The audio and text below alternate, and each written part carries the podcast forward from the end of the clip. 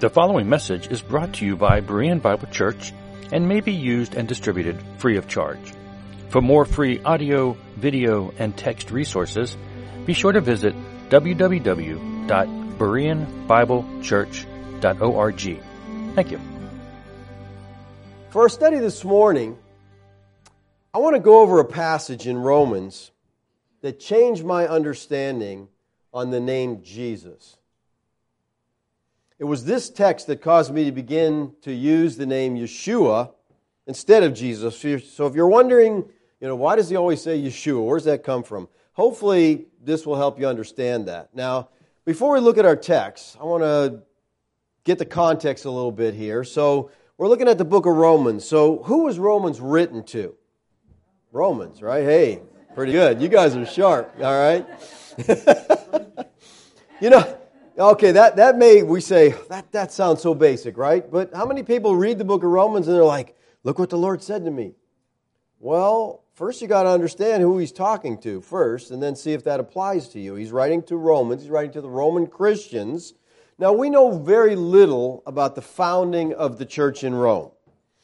It's possible that Jews from Rome, who became believers in Jerusalem on the day of Pentecost, carried the gospel back to their synagogue in Rome. Now, we know from Acts two that some of the believers that were there at Pentecost were Romans. So they heard the message, they went back to Rome, they carried the message back. That's how we see it anyway. We don't have a lot of information there.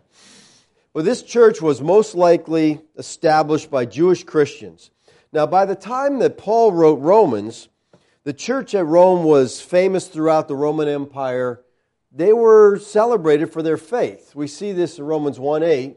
Paul says, "First, I thank my God through Yeshua the Christ for all of you, because your faith is proclaimed in all the world."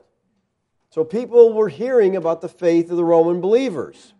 Now, it's likely that a church existed here in Rome by the late thirties or early forties. So this letter was written to believers in Rome. Now, the big debate comes as to whether Paul is writing mainly to Jewish Christians or mainly to Gentile believers. Notice what Paul says in the intro, in verses five and six. He says, "Through whom we have received grace and apostleship to bring about the obedience of faith for the sake of his name among all the nations, including you who are called to belong to Yeshua the Christ." Now, Paul was the apostle to the Gentiles, the ethnos. And that's nations here is ethnos. Some translations have Gentiles among the nations, the ethnos, the Gentiles. He specifically includes the Roman readers within the sphere of his Gentile commission. Now, this would imply that the majority of his readers were Gentiles. And I think this view is strengthened in verse thirteen of chapter eleven, where he says, "Now I am speaking to you Gentiles," again, ethnos, "inasmuch then as I am an apostle to the Gentiles, I magnify my ministry." Now, this doesn't exclude Jewish Christians. I think it's quite clear that he addresses them throughout the letter. So it's my opinion that he's addressing both Jewish and Gentile believers who are at Rome in the first century. Now, when we come to Romans nine through eleven, this section is called the Theodicy. Y'all remember what a theodicy is? Well, that's good. You'll learn something today then. You know you learned this, but you forgot it because we went over this in Romans, all right? A theodicy is a vindication or a defense of God. The word comes from a compound Greek root, theos, which means God, and dikos, which means just. So the goal of a theodicy is to exonerate God from all blame. It's saying that what God is doing is absolutely just and absolutely righteous. Romans nine through eleven is the greatest vindication of God's righteousness and justice found anywhere in the pages of Scripture.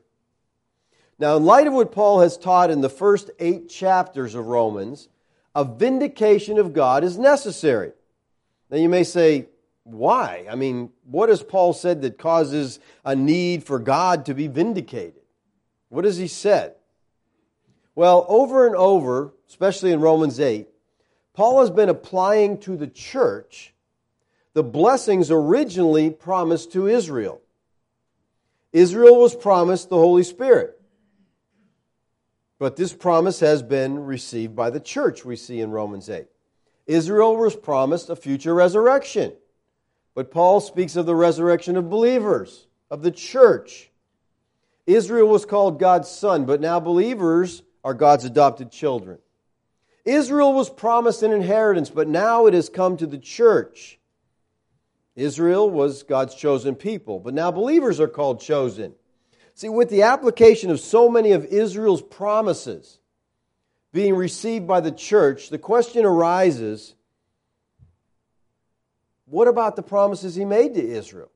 Has he gone back on his word? Did those promises not count anymore? Did he just take those promises and give them to the church? We see in chapter nine, verse three, that Israel is accursed and cut off from Christ. This was because they had rejected the gospel. They had rejected Christ. Now here's the problem. The whole Old Covenant was simply packed with promises that God made to the Jewish nation. They were messianic promises, promises that went with the Christ, the Messiah. Now since the majority of the Jewish nation did not accept Yeshua as Messiah, then the unbelieving Jew would say that there's two possible conclusions here. Either the gospel that Paul's preaching is not true, because the Jews rejected it. Or else, if it's true, then the promises of God to Israel have failed, because the Messiah and the blessings to Israel were connected inseparably. So the Jews would say either Yeshua is not the true Messiah or the Word of God is proven false. So in Romans nine through eleven, Paul shows that the promises made to Israel are true. The gospel is true also. Now think about this. This is where it gets real practical for you and me. If God rejected the nation of Israel, if they did not receive the promises made to them, then what assurance do we have that He keeps His word to us? None, really. And what security do we have then? See, if God set aside Israel, couldn't He set aside us? Without spiritual security, we live in fear of spiritual death, fear of your sins being held against you and coming under the wrath of God. How can we possibly have security if God broke His promises to Israel? Well, did God break His promises to Israel? No, He did not. His, here's the thing. Here's what we have to understand. God's promises were misunderstood. Now, I know it's hard for us to imagine somebody misunderstanding the Word of God, right? But it does happen.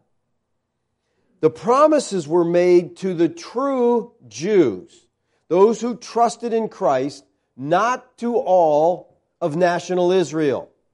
Look at Romans nine six. This is one of those verses that you have to know. You have to have marked. You have to understand, because this will change your understanding of Scripture. Paul says, but it is not as though the word of God has failed. See, that's the issue. God's promises have not failed. He didn't reject, you know, the promises He made to Israel. For not all who are descended from Israel belong to Israel. All right? Now, what I want you to see here is that the promises haven't failed because God never unconditionally promised to each offspring of Abraham covenant blessings. God never intended that all the nation of Israel would be redeemed. Paul is saying here, there are two Israels. Do you see that in this verse? Not all who are descended from Israel, who's that? That's physical Israel, belong to Israel. So, we have physical Israel. Now, I want you to notice that my box of physical Israel includes spiritual Israel. Because spiritual Israel are part of the physical descendants. So you have physical Israel, but then within physical Israel, you have true Israel, those who trust the Messiah, spiritual Israel. So one could be an Israelite without being a true Israelite. They were of national Israel. They were born in Israel. They were circumcised, but they weren't part of true Israel because they didn't have faith in Messiah. The promises were not to national Israel for the most part. They were to true Israel. And that's why it seems like the promises have failed, because they were for true Israel. So, who is true Israel? Well, true Israel is Yeshua and all who trust in him.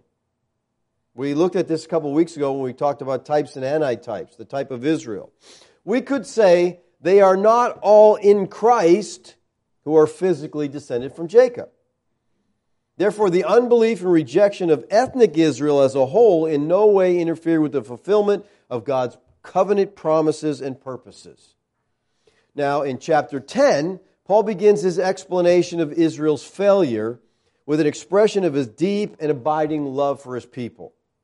The chapter division signals a shift in Paul's emphasis from God's dealing with Israel in the past, specifically before Christ's death, to his dealing with them in the present. Now, with that as a background, I want to look at a few verses here in chapter ten this morning. For the Scripture says, everyone who believes in him will be put to shame. Everyone who believes in him will not be put to shame. For there is no distinction between Jew and Greek. The same Lord is Lord of all, bestowing his riches on all who call upon him. For everyone who calls upon the name of the Lord will be saved. These verses highlight a characteristic of the gospel of salvation by faith. It's universal in scope. Now, let me be clear here. I'm not saying, I'm not talking about universalism, all right? Which is the teaching that God, through the atonement of Yeshua, will ultimately bring reconciliation between God and everybody through human history. That's not what I'm talking about here. That's heresy. What I'm saying here is that the offer of the gospel is universal. It goes out to Jews, it goes out to Gentiles. All right? It's equal to both. He says in verse eleven, whoever. He says in verse twelve, no distinction. He says in verse thirteen, whoever. The offer of the gospel is a universal one. And see, this was hard for the Jews to grasp because they thought God is our God, that's it, nobody else, you know. And he's saying, no, it's universal. The Gentiles can also have this. He says, for the Scripture says, everyone who believes in him will not be put to shame. This is how we should discuss theology. This is how we should discuss the Bible, with this saying, the Scripture says. You know, not my pastor says, or not so-and-so says. No, the Bible says, and then go from there. That, then you're on good solid ground, okay? Let's kind of, we need to stick with the Scripture. The Scripture is authoritative. Our pastors aren't, our opinions aren't. Paul quotes here from Isaiah twenty-eight sixteen.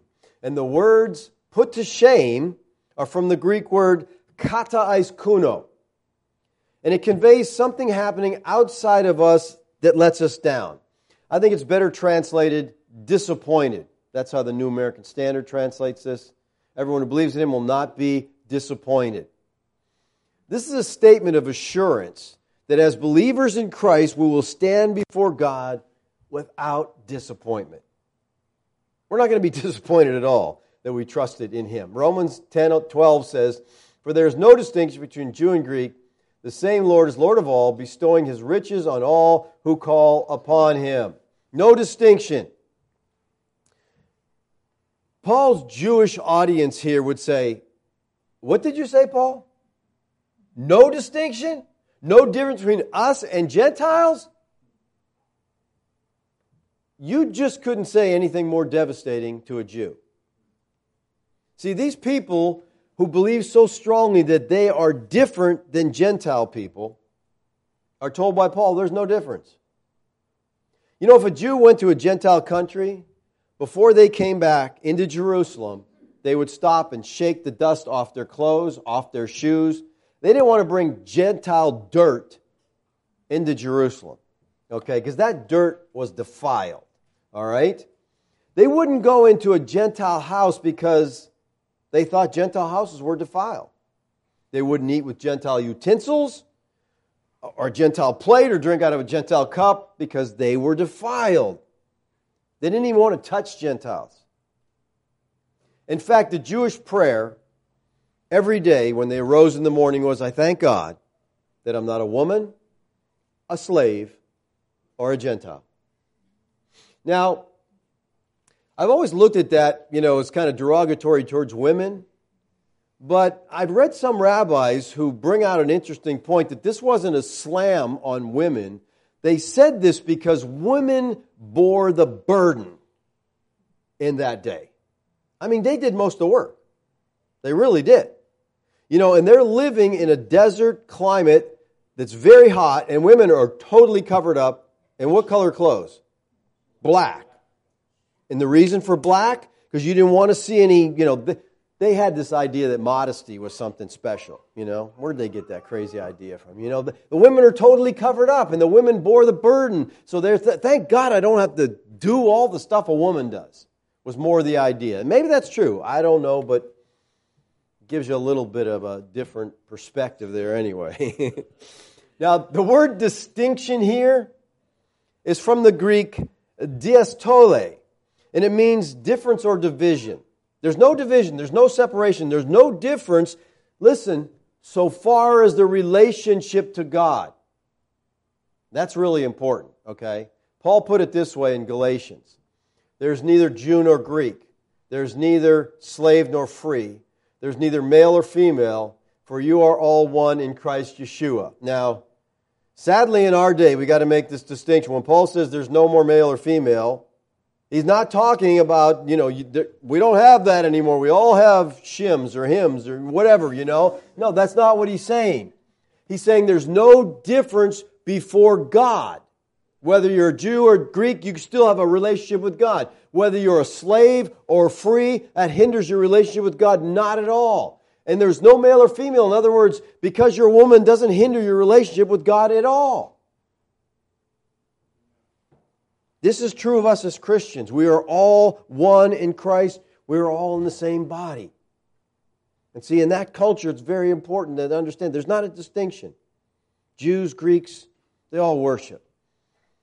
He says, bestowing His riches on all who call upon Him.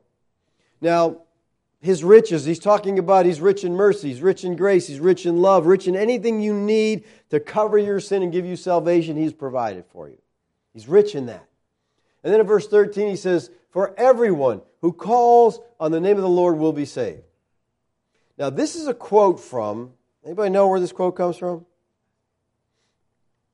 It comes from Joel chapter two. It says, it shall come to pass that everyone who calls on the name of Yahweh shall be saved. For in Mount Zion and in Jerusalem there shall be those who escape, as Yahweh has said. And among the survivors shall be those whom Yahweh calls. All right? The context of this passage is about covenant renewal. This text was fulfilled when? Pentecost, okay? Acts chapter two, in the last days of Israel. Now, what does it mean to call on the name of the Lord?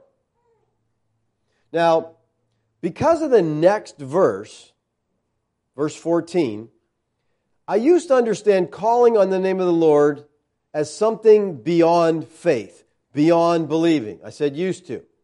He says, how then shall they call on Him in whom they have not believed? So I took that, okay, you got to believe first, and then you can call on Him. Or you can't call if you haven't believed. And how are they to believe in Him in whom they have never heard? And how are they to hear without someone preaching? So according to this verse, you have to believe first, and then you call upon the name of the Lord.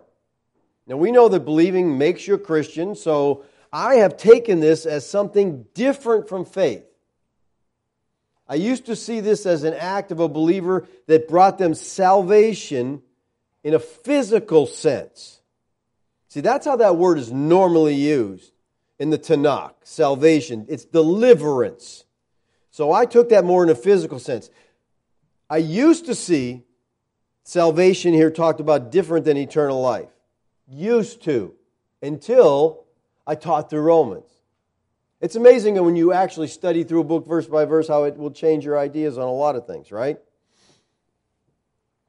But now in light of what Paul says, for example, in ten one, he says, brothers, my heart's desire and prayer to God for them is that they may be saved. Now Paul, I don't think he's praying here for physical deliverance. He's praying for them to have salvation, eternal life.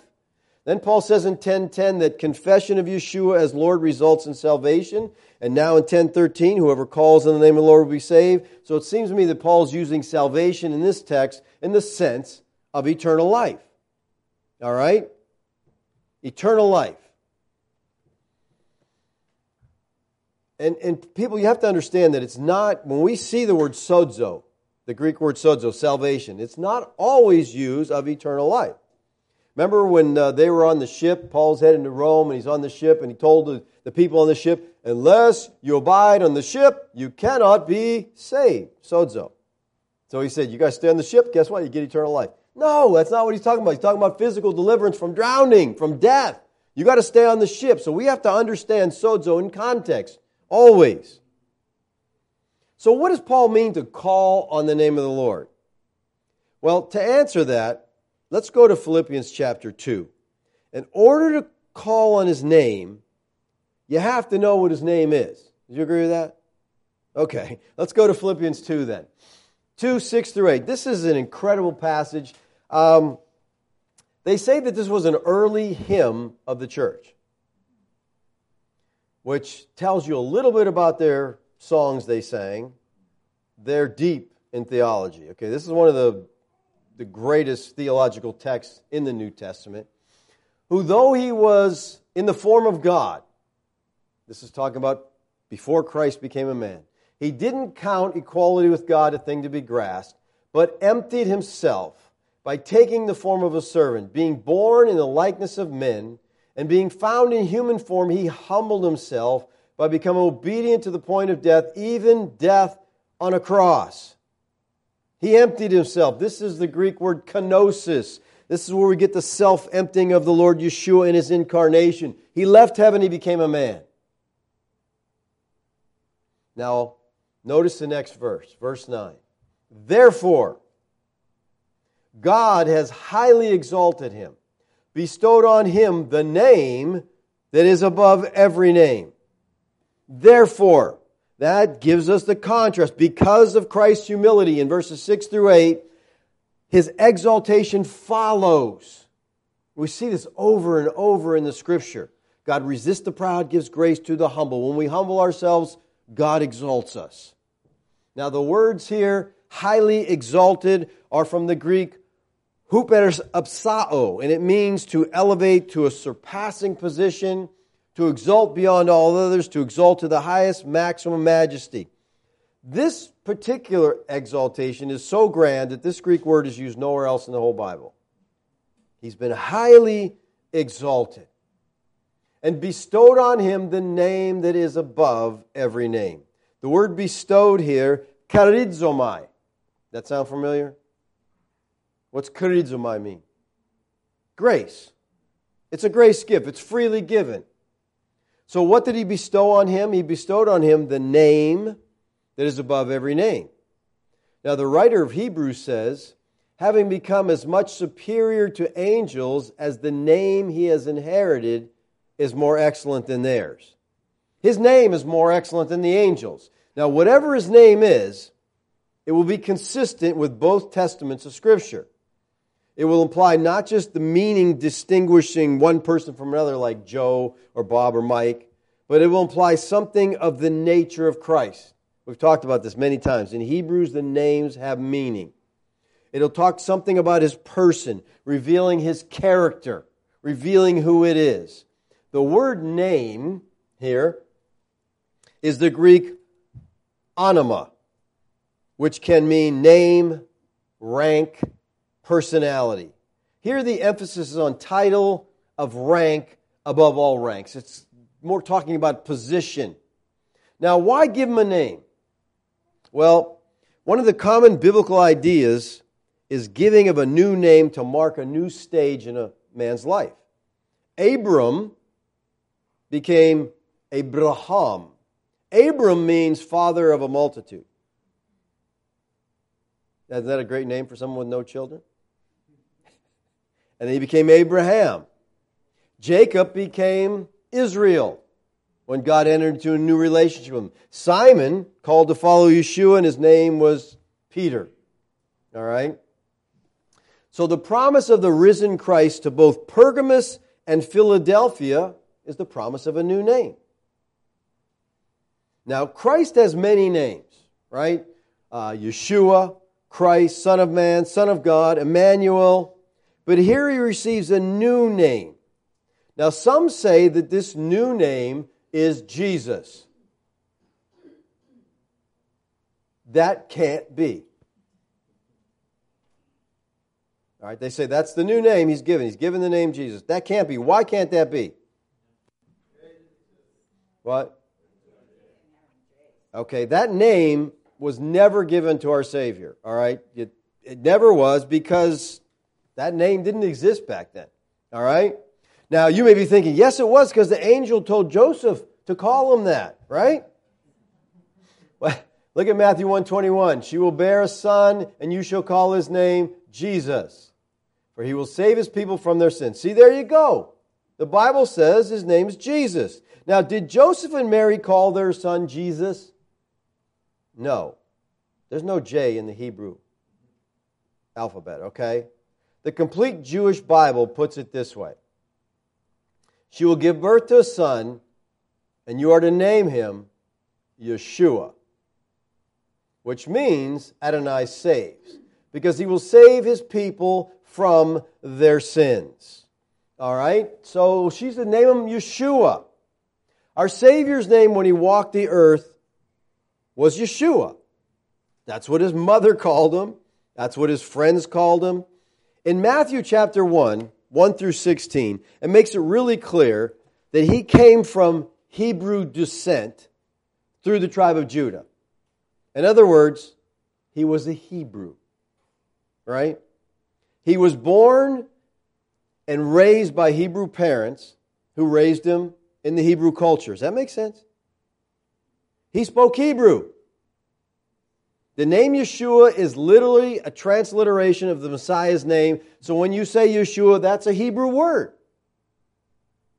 Now, I know there's different pronunciations. We may not be pronouncing it exactly the right way, but it's a whole lot closer than saying Jesus.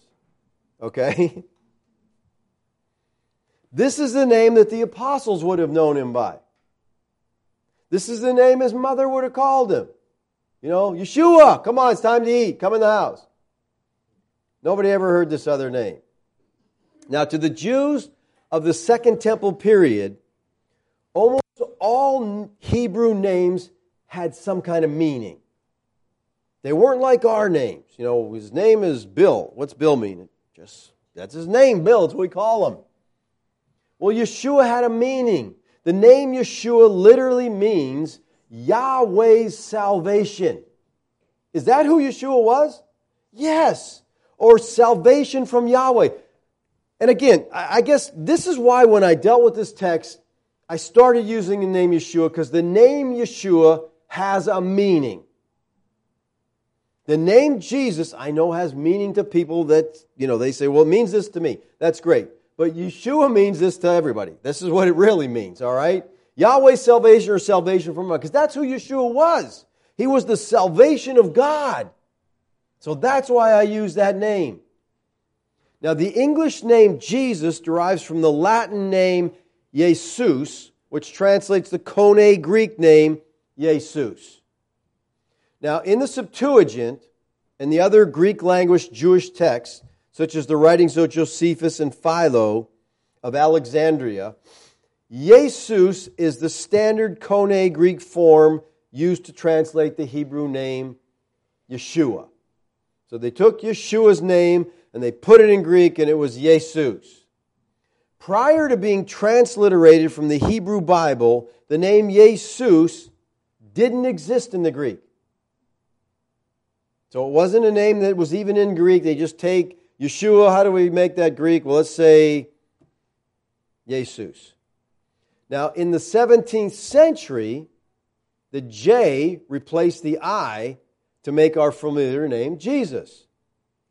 The King James Bible, the sixteen eleven edition, you ever heard people say that? sixteen eleven, that's the only King James they use.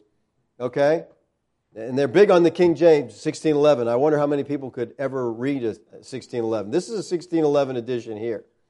And she shall bring forth a son, and thou shalt call his name Iesous, for he shall save his people from their sins. So listen to this, people. Prior to the seventeenth century, nobody ever heard the name Jesus. So our Savior has only been called Jesus for about the past four hundred years or so.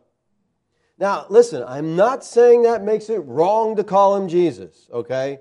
I'm, I'm telling you, this is my personal conviction. I like the name Yeshua. It has meaning to me. I don't think you're a heathen if you say Jesus. I don't think you're not saved if you say Jesus, okay? I understand that that name means something special to people today, but it wasn't his name, okay?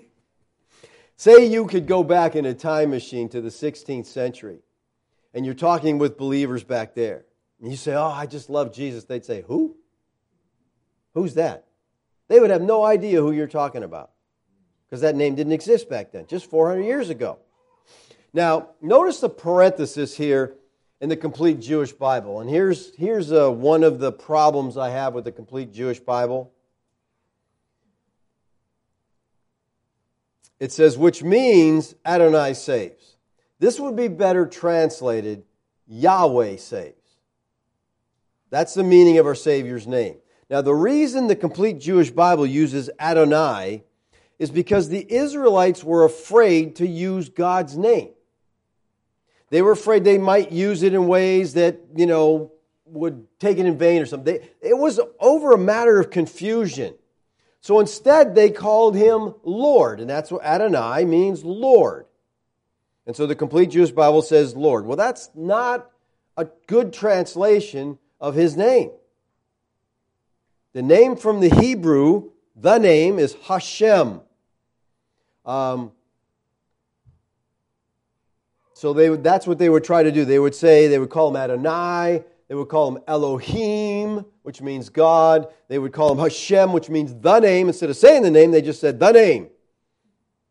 Because they tried to stay away from using that. Now, after they returned from the Babylonian captivity, about five hundred B C, they refused to use God's name at all. And it was out of respect and out of fear of what that name represented. So they just didn't say it. So the Hebrew people simply started saying Adonai whenever the sacred name was intended. This is seen in our Bibles as Lord with all capitals, L O R D, all caps. That's from the Hebrew word Yahweh. Now some say that Jesus is his name in English. So listen, well, yes, Yeshua is his Hebrew name, but his English name is Jesus. How do you get that? Who came up with that? Let me ask you this. What is Imparo's name in English? What's your English name, Amparo? Why do we call her Amparo? Because that's her name. That's her given name. So instead of making up something else, when she first started coming to the church, every week I'd say, tell me how to say your name again. I mean, I'd never heard it before. It was hard. I had to work at it. You know, we should have just, when you came in, you're calling you Mary from now on. It's easy. No, we didn't do that. Why? Because that's her name. And so you want to take Yeshua's name and say, let's, let's make it something else. It's easy to say. I have a couple friends who are foreigners, and they have names that, you know, one of my friends is named Mutabi. Everybody calls him Bob. Seriously, I went to where he works one day. I said, is Mutabi here? And they go, who? I said, Mutabi. They said, no one like that name works here. I'm like, I found out they call him Bob because it's just too hard for people to say. I'm like, that's foolish. His name, that's Bob's not his name, you know. Mutabi's his name. So the name given to our Savior, which is above every name, is not the name Jesus. He was never called that. Till four hundred years ago. And listen, it's not the name Yeshua. That's the name he got at birth. All right? So what other name than Yahweh has a right to be called the name above every name? No name. The name that is above every name is Yahweh. Now the movement of verses nine through eleven does not stop at the phrase bestowed on him a name, but flows straight on to the universal confession that Yeshua is Lord, which suggests that the significant thing is the ascription of Lord in addition to the names already known. Verse ten says, so that at the name of Yeshua, every knee should bow. It's not the name Yeshua, it's the name of Yeshua. The name of Yeshua is Lord. Now, verse ten is a pretty direct quotation from Isaiah forty-five twenty-three, where Yahweh, having declared himself to be the only God and only Savior, vows that he will yet be the object of universal worship. It is this divine honor that is now bestowed upon Yeshua HaMashiach. Ha means the, Mashiach is Messiah. So that's his Hebrew title, Yeshua the Messiah, Yeshua HaMashiach. Now, these verses in Isaiah forty-five twenty through twenty-five speak of the uniqueness of the only God. In the Greek version of the Tanakh, the Septuagint, the Greek word kurios, which means Lord, is used to represent the personal name of God of Israel, Yahweh. Now, in most English versions, Yahweh, or Lord, is spelled with four capital letters, which stands for the name of Yahweh. Look at uh, Isaiah forty-five twenty. He says, "Assemble yourselves and come. Draw near together, you survivors of the nations. They have no knowledge who carry about their wooden idols and keep on praying to a God that cannot save." He is speaking here of the heathen and their idols and their worship of false gods. He says, "Declare and present your case. Let them take counsel together. Who told this long ago? Who declared it of old? Was it not I, Yahweh?" All caps there, that's Yahweh.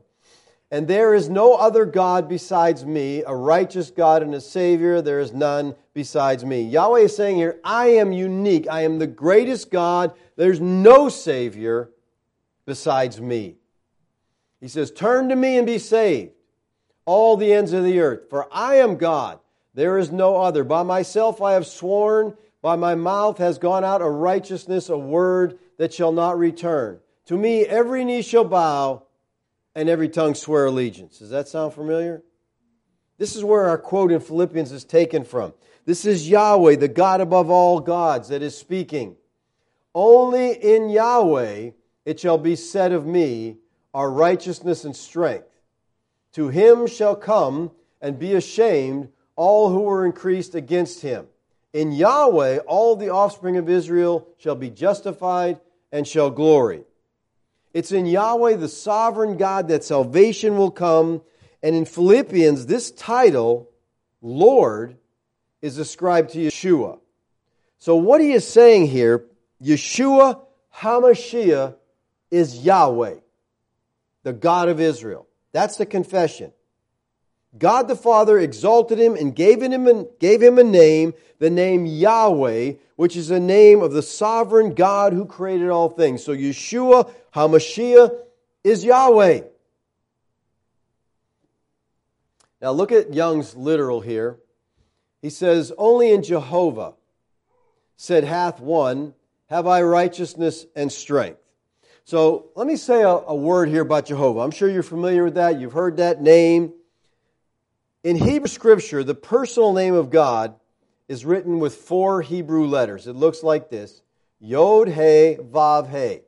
All right? It's called the Tetragrammaton because it's four letters.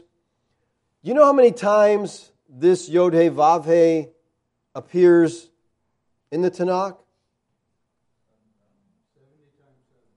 Close, close to seven thousand. six thousand. eight hundred twenty-nine uses. And listen, all your English Bibles have covered this name up. They don't use it. They translate it as Lord. So whenever you see Lord in all caps, or whether where you see God in all caps, all right, that's also from the Yod-Heh-Vav-Heh. Yahweh. It's the God's name. But our Bibles have covered it up. Well, we're not allowed to, the Jews, we're, and they did that because of the Jewish influence. The Jews don't say it, so we'll trans- we can't translate this Yahweh. We won't say it. That's ridiculous. Do you think he didn't want us to say it? Would he put it in there almost seven thousand times? He wants us to know his name. We're to trust his name. It's who he is. Now, in the First Temple period, at least until the Babylonian exile, five eighty-six, the divine name was regularly pronounced in daily life. I mean, you read through the Psalms and David, Yahweh this, Yahweh that. He's always, you know, talking about Yahweh. And you read through the rest of the Scriptures, you hear them use the name Yahweh. It was regularly pronounced. But by the third century B C, although the Tetragrammaton was pronounced by priests in certain temporal liturgies, that was about it, the the Jews avoided its use, employing instead many other substitutes.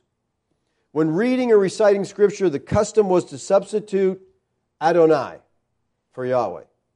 Just put in the word Lord there, and that's why our Bibles have it that way. Now, until the early Middle Ages, Hebrew was written without vowels. By the sixth century A D, a system of vowel signs was developed by the Masoretes, the Jewish scholars of the period, and they did that to help us in pronunciation. They superimposed the vowel signs of the word Adonai upon the four consonants of God's name.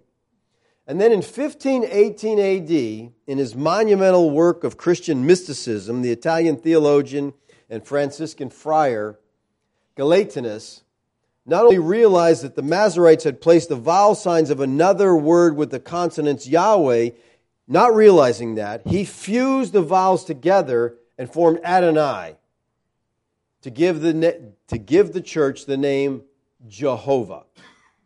That's where it came. It just from it's from a misunderstanding. He took those vowel signs. He didn't know what they did. He fused together, came up with Jehovah, a word that has absolutely no meaning in Hebrew. So strike Jehovah from your vocabulary, okay? It's not a biblical word. It shouldn't be in our vocabulary, and I have a problem with Young's that uses that, okay? And again, they're just they're following this Jewish thing that we can't say the name. I believe he wants the name said, sung, talked about. All right, so the name given Yeshua, which is above every name, is Yahweh. Let's go back to our text in Philippians and notice the next verse. In verse eleven, and every tongue confess that Yeshua is Christ, Yeshua the Christ is Lord, to the glory of God the Father. Now, this gives us the first Christian creed. Yeshua the Christ is Lord. Or literally, this is Yeshua HaMashiach is Yahweh. They were actually confessing that Yeshua of Nazareth, the man who walked the earth, was the God of Israel, the only true God. Listen, we've seen that through the Gospel of John, I don't know how many times, okay? Over and over and over, it's drilled into our heads. This is who Yeshua is. He is Yahweh. Now, the word that there in verse eleven indicates a purpose clause, with the result that at the name of Yeshua HaMashiach, which is Yahweh, this is why the whole universe is called to worship Him, because He is God. For everyone who calls on the name of Yahweh will be saved. Calling on the name of Yahweh in the Tanakh is an interesting phrase. It primarily refers to worship. It refers to calling out to God in terms of adoring wonder, praise, speaking of His majesty, extolling His virtues, humbling yourself beneath His sovereign power. This is an old covenant expression of true-hearted worship. You find it over and over. For example, in Psalm seventy-nine six, pour out your anger on the nations that do not know you, and on the kingdoms that do not call upon your name. They're not calling upon Him. They're not worshiping Him. Psalm one oh five, one and two, oh, give thanks to Yahweh, call upon His name. Make known His deeds among the people, sing to Him, sing praise to Him, tell of His wondrous works. The group The group a cappella used that psalm and made a song out of it that's just incredible. I wish we could do it, but there's no music to it, so it's a cappella. But I'd like to have someone put some music. Anybody you, any of you out there that are talented, you can put some music to that thing. That is just an awesome song to sing. You know, call upon His name, make known His deeds among the nations. In the New Testament, it's also used, calling on His name is also used as an act of worship. In Acts, it seems to be used as a description of Christians. Christians are the ones who call on the name. Acts nine fourteen. And here He has authority from the chief priest to bind all who call upon your name. Acts nine twenty-one.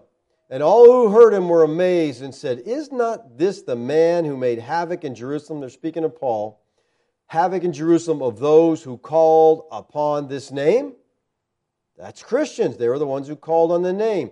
And now, why do you wait?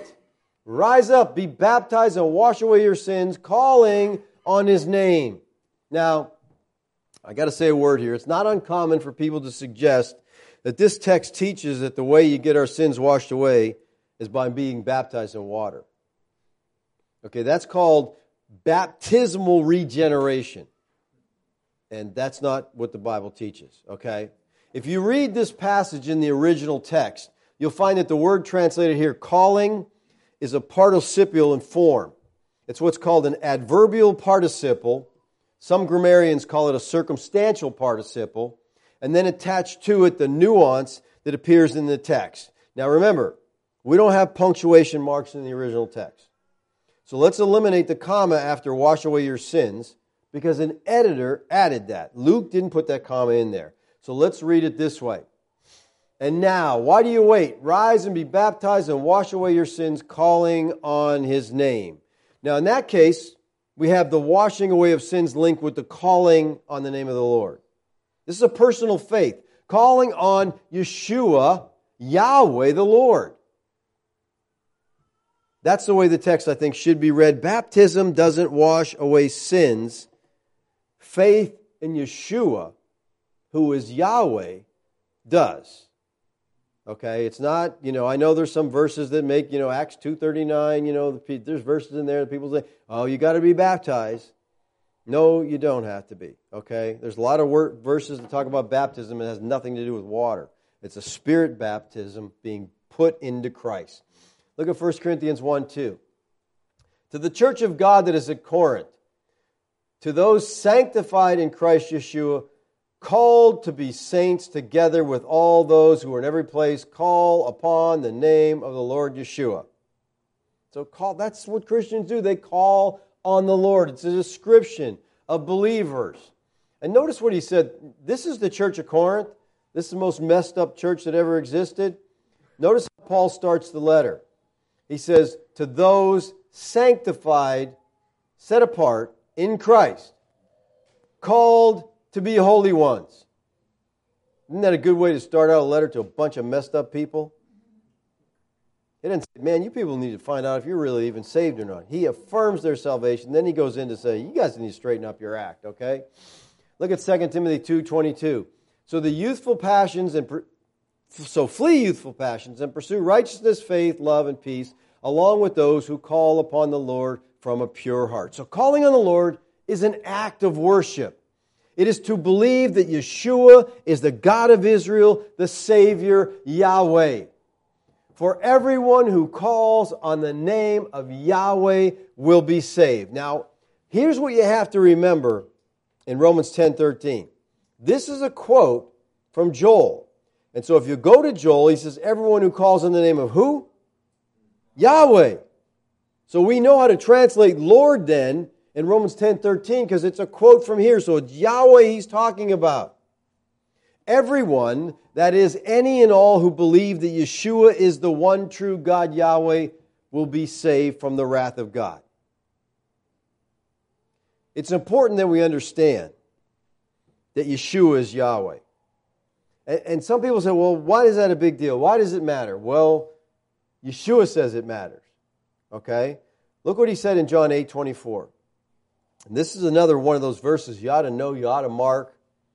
Yeshua says, I told you that you would die in your sins. For unless you believe that I am, you will die in your sins. Now, the pronoun he is not there in the text.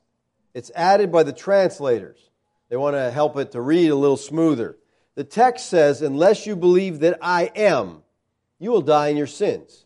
So what are they to believe? What's he saying that people have to believe so that they don't die in their sins? Well, the conditional clause provides the proper object of faith. He says, if you do not believe that ego eimi, I am. Yeshua is claiming to be the I am. Who's the I am? We go back to Exodus three. It's Yahweh. He is asserting equality with Yahweh himself, who was revealed as the I am that I am. That they said, which, who shall we, Moses said, who do we say sent us? And he says, I am who I am. And so here's Yeshua said, unless you believe that I am, and I'm, unless you believe that I'm Yahweh, you're going to die in your sins. He's asserting equality. The self-existent, eternal God. That's who Yeshua is. And it's important to believe that, because he says if we don't, you know, so many believe, oh yeah, he's a great prophet, he was a good man, he was, you know, something or other, but he wasn't God. Well, Yeshua makes it pretty clear here who he is. Listen to me, believers. Yeshua is Yahweh, the God of Israel. To deny the deed of Christ is to deny that he is in fact Yahweh in the flesh. It's to die in your sins. That's what Yeshua said. That's what he's saying, unless you believe that I am. Now, when I say that Yeshua is Yahweh, it's important to understand that I'm not talking about modalism. We've talked about this before. Modalism denies the distinction of the persons in the Trinity. It says that God is kind of a quick change artist, okay? In other words, sometimes he reveals himself as the Father, sometimes he reveals himself as the Son, sometimes he reveals himself as the Holy Spirit. So when he prays, who's he praying to? So he prays, and then he says, hang on, and he runs up and becomes the Father, and now, okay, now I'm hearing your prayer. No, that's modalism, that's ridiculous. This modalism sees the Father, Son, and Spirit as all the same person, just operating in different modes at different times. And the first verse of the Gospel of John destroys modalism. It says, in the beginning was the Word. That's Christ. That's the second person of the Trinity. Watch. And the Word was with God. How do you be with if you are? You got that?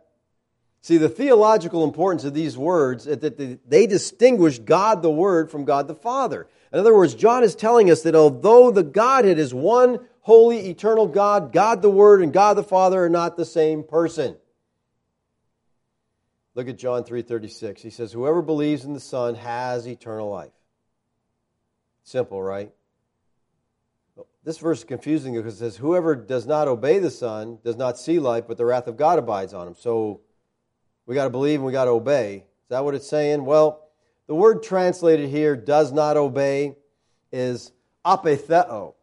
And the leading Greek lexicon of the New Testament, which is Bauer, Arndt, Gingrich, and Danker, make a very insightful comment here on apetheo that sheds light on this verse. It says, since in the view of the early Christians, the supreme disobedience was refusal to believe the gospel, apetheo may be restricted in some passages to the meaning disbelieve, be an unbeliever. So whoever believes in the Son has eternal life. Whoever does not believe won't see life. And, and you, you have to understand that, because, and the Bible uses that other places this way, the idea of obedience being obedience to the gospel, in other words, believing in Christ. They viewed that as obedience, believing in Christ. Now, since the view of the early Christians, you know, I'm reading that quote again. I don't need to do that. Let's go on to ten thirteen here. For everyone who calls on the name of Yahweh will be saved. See, people, believing involves the proposition that our Savior Yeshua is Yahweh, the covenant-keeping God of Israel, the creator of the world, the creator of all things. That's who we trust in. The confession of a Christian is that Yeshua HaMashiach is Yahweh. He is given a name above every name. That is his name. That's who we trust. That's his person. And that's why I use the name Yeshua, because it means Yahweh's salvation. And that's who he is to me. He's Yahweh's salvation. He is Yahweh in the flesh, come to provide salvation for mankind. All right, let's pray. Father, thank you this morning for the opportunity to look at your word. Lord, I thank you for the detail that is there. For, Father, there's so much to be mined out of the Word of God. I pray that you would give us the heart of Bereans, that we truly would search the Scripture, Lord, to see if these things are so. Thank you, Father, for your grace to us. Amen. All right, uh, questions, comments this morning? Yes, Dan. Uh, two, two items. First, the... I'm not sure about all Spanish names, but her name in Spanish means protection. Apollo. Her name in Spanish means what? Pro- protection. So Spanish names have meaning? I'm not sure about all of them. Oh, what does Jesus mean? J E S U S, Jesus, okay? That, that freaks English people out when they see the Spanish guy, hey, my name's Jesus. What? No, it's Jesus. You know, but it, it does because we're like, what? This guy's not Jesus. You know? Stan? And the other, I just think in the sixteenth century, the alphabet was a lot easier. Before they start adding words and changing things on us, right? You know, this, the fact that uh, that I call Jesus Yeshua has probably gotten us more comments on YouTube than anything else.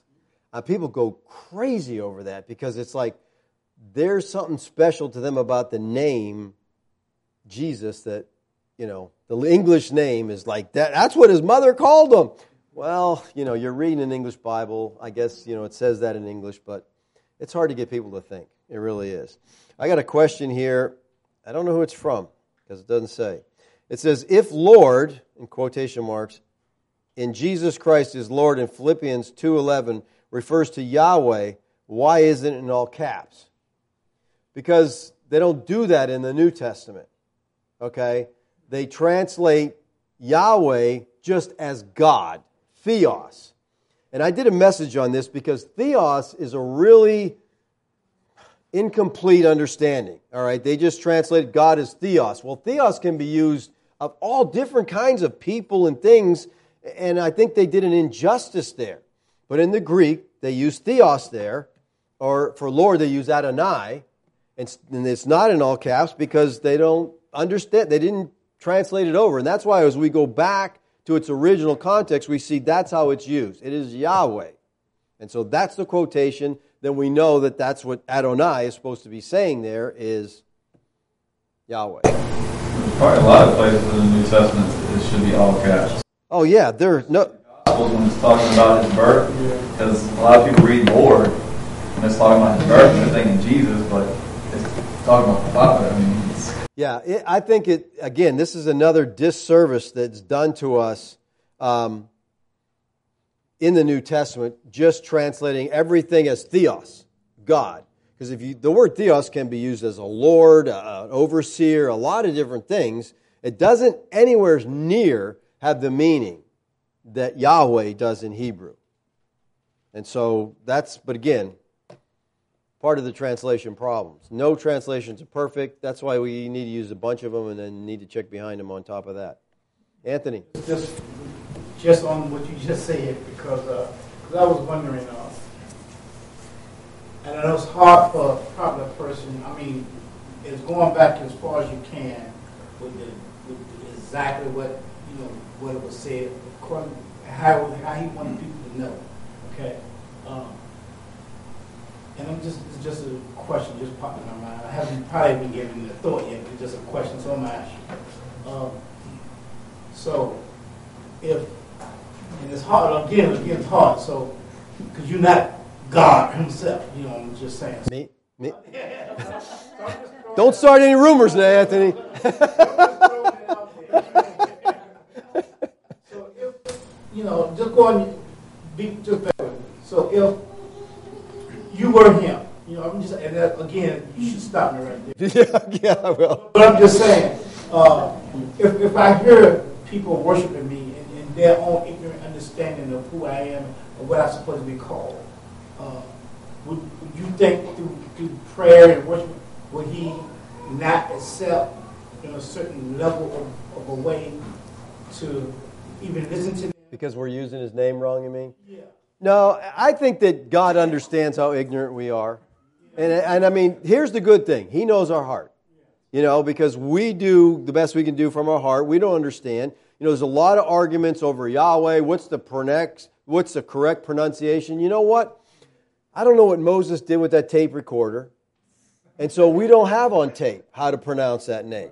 You know, so we don't know exactly for sure, and I'm not going to fight with people about it. You know, Yahweh is just the most accepted pronunciation, and so I'm, try- I'm trying not to be any more weird than I have to be, you know, to the general population. So I use Yahweh because that's what people use. But, you know, I think that the Lord understands. We call him Jesus. He knows who we're talking to. He knows we're talking to him. I don't think he gets offended. He probably shakes his head like, It's not my name, you know. But if, in a sense, you would say, well, okay, I'm going to start calling him Yahweh. You think, okay, I'm going to love you even more because you're really receiving the authoritative. I think it's just a matter of uh, personal preference. As you understand, you know, for my sake, like I said, when I taught this text, I said, you know, that's his name. I'm going to call him his name. Like I said, I'm not calling Amparo Mary. It'd be a lot easier for me. I call her Amparo because that's her name. So I'm calling Yeshua, I'm calling him his name because, again, that name has meaning. Yahweh saves. The English name, Jesus, the Greek name, Iesous, does not have that meaning. I'd like to stick to the meaning. But again, it's it's personal choice. He knows, he knows who we're talking to. You know, he knows, as long as we understand who he is, that he is God. That's the important thing. We worship him as God. He is God in the flesh, come to earth to die for man. That's the important thing. Well, he's the one that performs the work of salvation and has to start with. So it's not necessarily, you know, what name we use. Right. And he is Yahweh, and he came to save us. Yahweh saves. Salvation of Yahweh. That's who Yeshua is. That's, you know, but yeah, that's... John. She's got years and years and years and years of um, in the name of Jesus, in the name of Jesus. Right. In the name of Jesus. And that, people put an importance on that. Right. If you don't say that... Right? Nothing counts. Your prayer's worthless. And that's the sad thing. You know, we have reduced Christianity to magic little formulas. If you say the right formula at the right, like, if you feel something oppressive, you say what? In the blood of Jesus. And if anything, you know, any demon spirit hears blood, he goes, ah, and he runs away. No, that's ridiculous, people. You know, it's we've reduced Christianity to magic things. They're like, you pray this prayer, and at the end you tack on, in the name of Jesus, you get whatever you ask for. No, it's just, you know, we're really... We have so many Christian buzzwords and buzz phrases that have really no meaning. Here's what I suggest when you're talking to somebody and they say one of these buzz phrases, ask them, what does that mean? I don't mean be offensive. Just say, what do you mean by that? What do you mean by tacking that on at the end? What is, how, how does that work? You know, or ask them and, and make people think, you know. That's, that's what we're supposed to be doing in Christianity, thinking, you know. Too often we don't. Because, you know, the church today doesn't train us to think. It trains us to feel, you know, get you hyped up, get you feeling good, and go on about your day. You know, not, we don't use our minds too much anymore. And I think, you know, God said, come let us reason together. We got to think about this. We got to use our minds. Gary? Now, the, um, what you were just saying about phrases and all, and tactics, onto what we're saying. It, it gives us an out. It excuses our life and our lifestyle and our practice. So we can say, you know, we, we're in Jesus' name or whatever. And that excuses the fact that we don't live like that during the week. I mean, guilty. Well, there's a lot of them. I mean, there's just a lot of phrases that you hear over and over and you like, wonder what that even means, you know? People say, lay it all at the cross, foot of the cross. I'm like, okay, what does that mean? Explain that to me. Where's the cross? Where am I going to put this stuff down at, you know? Point to the mountain. I've had Catholic friends of mine say, foot of the cross, brother, foot of the cross. Do what? I've had Catholic friends say, foot of the cross, brother. Oh, foot of the cross? Yeah, I know. It's all at the foot of the cross. I'm like, where is this cross? It sounds like the Bible over these years, centuries, been interpreted by mainstream media. Yeah, well, it's just, you know, people pick up things and they just put it in the translation. You know, and this idea of the blood of Christ or the cross, all that is metonymy for the death of Christ. And that's what we have to understand. You know, plead the blood. It's like there's something magical about the word blood. No, it's the, the blood symbolizes the death, the violent death of Christ on our behalf. We have to understand those things, and we use it that way, you know.